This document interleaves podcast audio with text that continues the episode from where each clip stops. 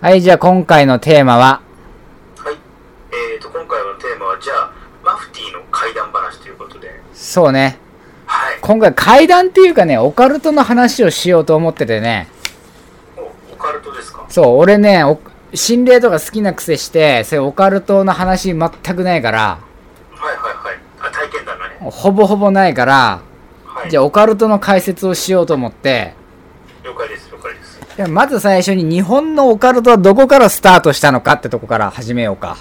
はいはい。ちなみになんですけど、その、うんオカルト素人のちょっと質問してもいい最初に。はいはい。その、えーと、怪談とオカルトの違いっていうのは、例えばどういうとこなんですか怪談もオカルトも、まあ、似たようなもので、俺の言うオカルトっていうのは、うん。神秘学とか、はいはい。あなんだろうあー、学術っていうのも変だけど、どどっちかそっち方面、体系化されたうんうん。オカルトの理屈というか、はいはいはい、はい。そういう系だね。どういって歴史的に紐解くというか、はいはい。ああー、いいですね。いいおですね。オカルト学の話ね。ああ、いいですね。はい。ありがとうございます。で、こういうの西洋とかではよくあるんだけど、日本での話ってあんまないから、そうだね。なので今回日本のオカルトの起こりから始めようか。はい。お願いします。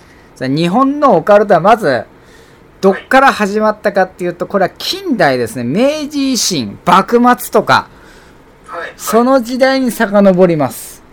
あ、学校が最初なんですね。そう、実は。まあ、技術的なものはあったんだけども、今にまで根付くオカルトっていうと、やっぱりこれは、まあ、幕末の平田篤胤の時代に入るわけですよ。うんうまずこの神道っていうものが、んうん。日本の、まあ、宗教として認知されてるけど、うん。はいはい。それもう一つ、古神道っていうのがあるのよ。古神、古神と古い神道ってことですかそう、古い神道って書く。はいはい。でこの違いは何なのかっていうと、うんうん。その古神道ってこれ復古神道っていうのね、元が。復古神道、はい。これが実は日本のオカルトの起こりでもあるのよ。はいはいはいはい。でそもそも神道って何かっていうと、はい。あれはアニミズムなのね。自然崇拝、自然信仰みたいなもので、うんうん。でそこにあの仏教とかああいったものみたいにね、その、まあ、教義的なものはないのよ。戒律とか、ううんうんうん。ん、なるあほどね。ーそうそうそう、そういった体系的なものが全くないから、実は宗教なのかなっていう疑問もあったのよ。ああ、し思想に近いのかな、じゃあ。あなんかもっと素朴な感じだよね。自然を敬うとか、そういった系統。なるほどね。でもこれじゃダメだって言ったのが、うん平田敦胤なんだよね。うんうんうんうん。で、そもそも日本って古代から中世にかけてね、仏教が入り込んできて、うん。で神道とかもね、密教化が進んでいったのよ。うんうんうんうん。で、し、その間、過程で神道も様々な理論化が進められたんだけど、うんうん。じゃあ、あの、その際に用いられた用語が仏教とか儒教とか、うんあるいは陰陽道とかね、はいはいはい。そういった外来の用語を用いた、うんまあ、極めてその、まあ、神仏混交っていう話があるくらいだけど、まさにそういったものなのよ。はいはいはい。体系化されたものが全くなかったの。うで、平田敦胤はこれを俗神道って言って否定して、んうん。うんうんうん。神道を本来の、まあ、神の道に戻すと。はいはい。するべきやってきたのが、これが平田敦胤。うんこの古神道のルーツがここにあるのよ。うん。なるほどね。だから大体ほとんど平田敦胤のせいなんだよね。せいなんだ。これがね、でも幕末だから、もう黒船がやってきて、はい。で、あの、これから日本どうするかみたいな時期ですよ。うんうん。この時代にやっぱ国をまとめることが必要みたいなこともあってさ、うんうん。で、あの、どうもね、平田敦胤って国学者でもあったのよ。はいはいはだい。からこれとあの神道を混ぜ合わせていわゆる神秘的な全体主義というかオカルト的全体主義みたいなものを広げていったのようん、なるほどあ、なるほどね。これが結構やってることがねむちゃくちゃではい。あのー神道を復古する本来の神道を戻すっていう理屈はいいんだけどうんうん。ででもね、ここ難しいのが、神道ってもともとアニミズムだから狂気なんかないのよ。うんうんはいはいそうですね体系化できるもんじゃないから、はいはいはいじゃあどうするかって言ったら、うんあのー平田さんどうしたかっていうと、あの、海外の神話とか文献とか、うん宗教とかの援用をしまくったのよ。 ああ なるほどこれもちょっとおかしな話じゃねって。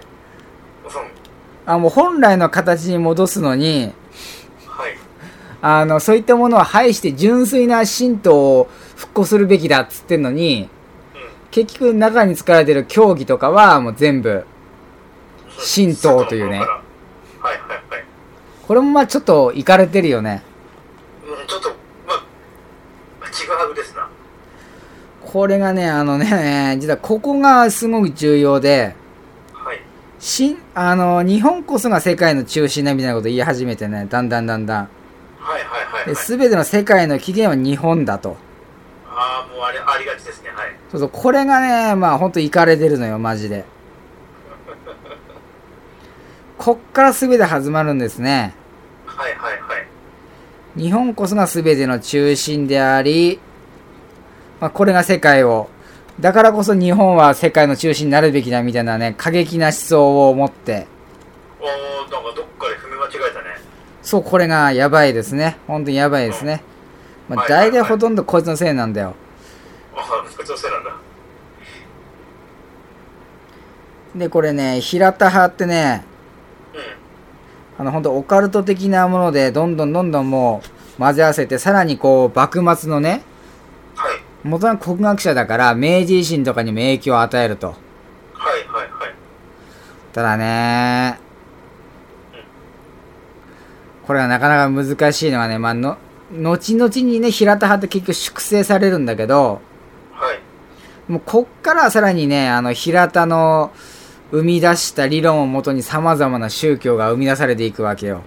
うんうんうんうんああもうそこからはさらに発生するんだそうそうそう。この神秘主義的な国粋主義はいみたいなのがどんどん出てきてね。はいで、明治維新からその戦中にかけてどんどんどんどんおかしな方になっていくと。確かになんかさそういった人たちがいっぱい出てくればさ、うんなんか姿形を変えてなんかまた違ったそういう神秘的力みたいなのをなんか言い出しそうだもんねうん。これがね、平田の作ったものに古史成文っていうのがあるんだけど、うんうんうんこれがあの神話伝承の再編を行ったんだ。これにね、海外のキリスト教とかユダヤ教とかのね、アダムとイブの神話とか混ぜ合わせて相当カオスなものがある。あそんなのあんだそう、なんでもあり。完全に輸入してるじゃないですかそう、もう、オリジナルっつってんのにね。そうだよねこのナショナリズムを盛り上げるためにインターナショナリズムを使うっていうね。はいはいはいこのデタラメさ加減。このデタラメさ加減。ビジネス失敗したなんか人みたいなあれになりますけどそう。で、これが、まず平田つためで、これで種を作るわけよ、まず。種を植えるわけよ。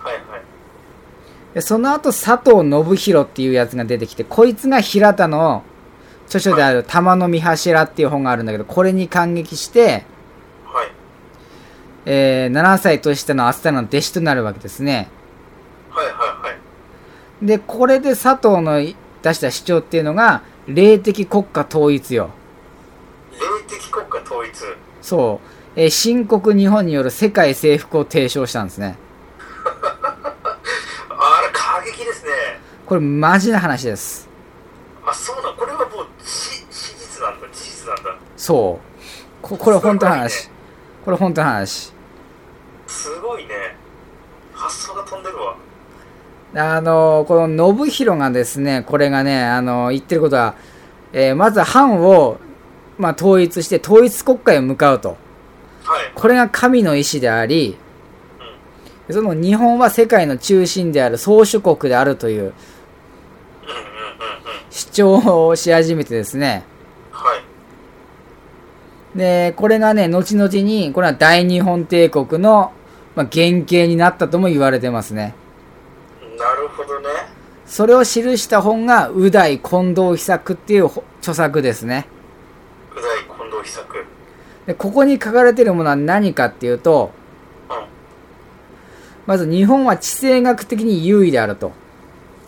ほうほう四方を海に囲まれ外敵に従飲されたことなく気候も温暖で農業に適する。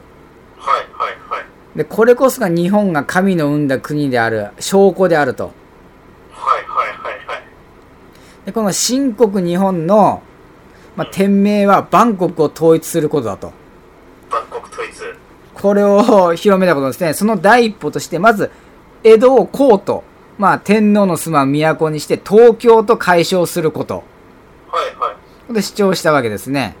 はいで、まずその後、えー東京の軍県として、南海中の無人島である小笠原諸島を開発し、はいはいその南方にあるフィリピン、マリアナ、カロリン群島の経営を通じて南進を図ると。はいはいはいはいで、北方をおろそかにしてはいけないと。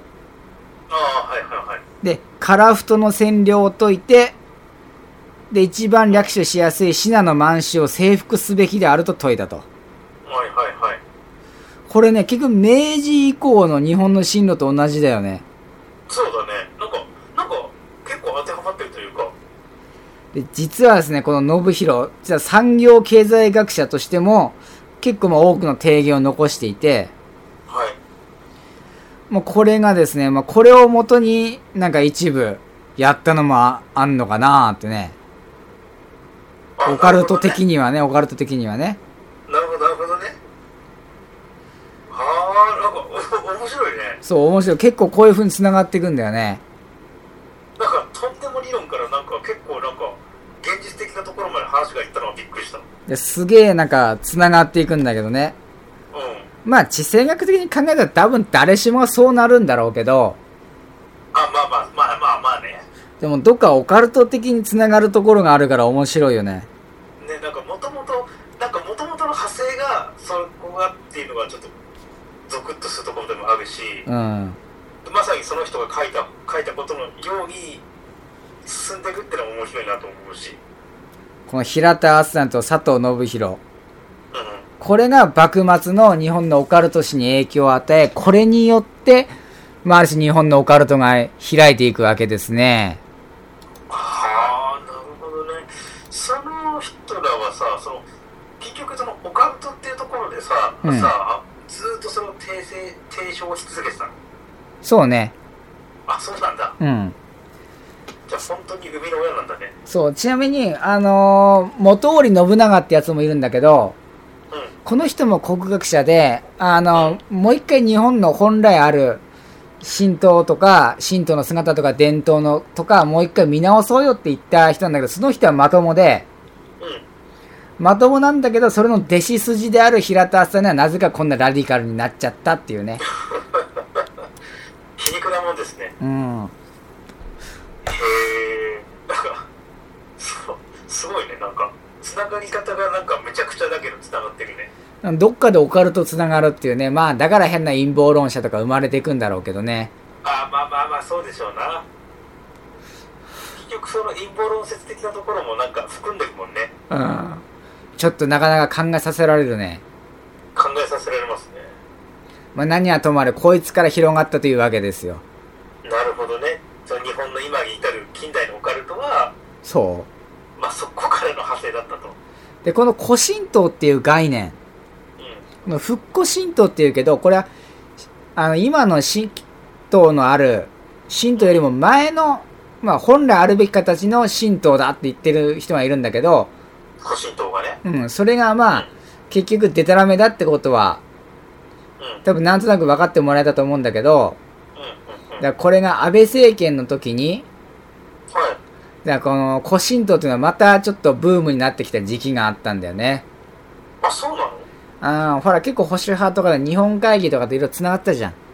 はいはいだからその関係でやっぱ乗っかる、まあ、自称神道家の人たちが出てきて、あそうなんだ うん、ちょっと面白い流れにはなったけど、今どうなってるかは知らんけどね。そうそうっすねうんその話は全然聞いたことなかったまあ、一部界隈でだけちょっと注目された話だけどね。ああそうなんだ面白いねなかなかちょっと狂ってていいですよ。そうですねなんかなんかねなんか面白いね結構そのうんやっぱり繋がってるのは面白いかなまあ、こういったつながり方もあるということでね。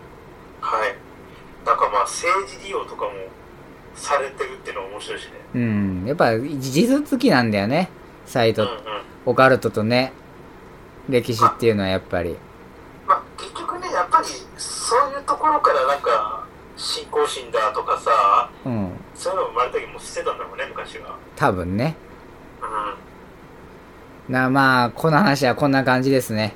ありがとうございます。なんか、勉強になりました。うん、全く生きていく上では役に立たない勉強だけどね。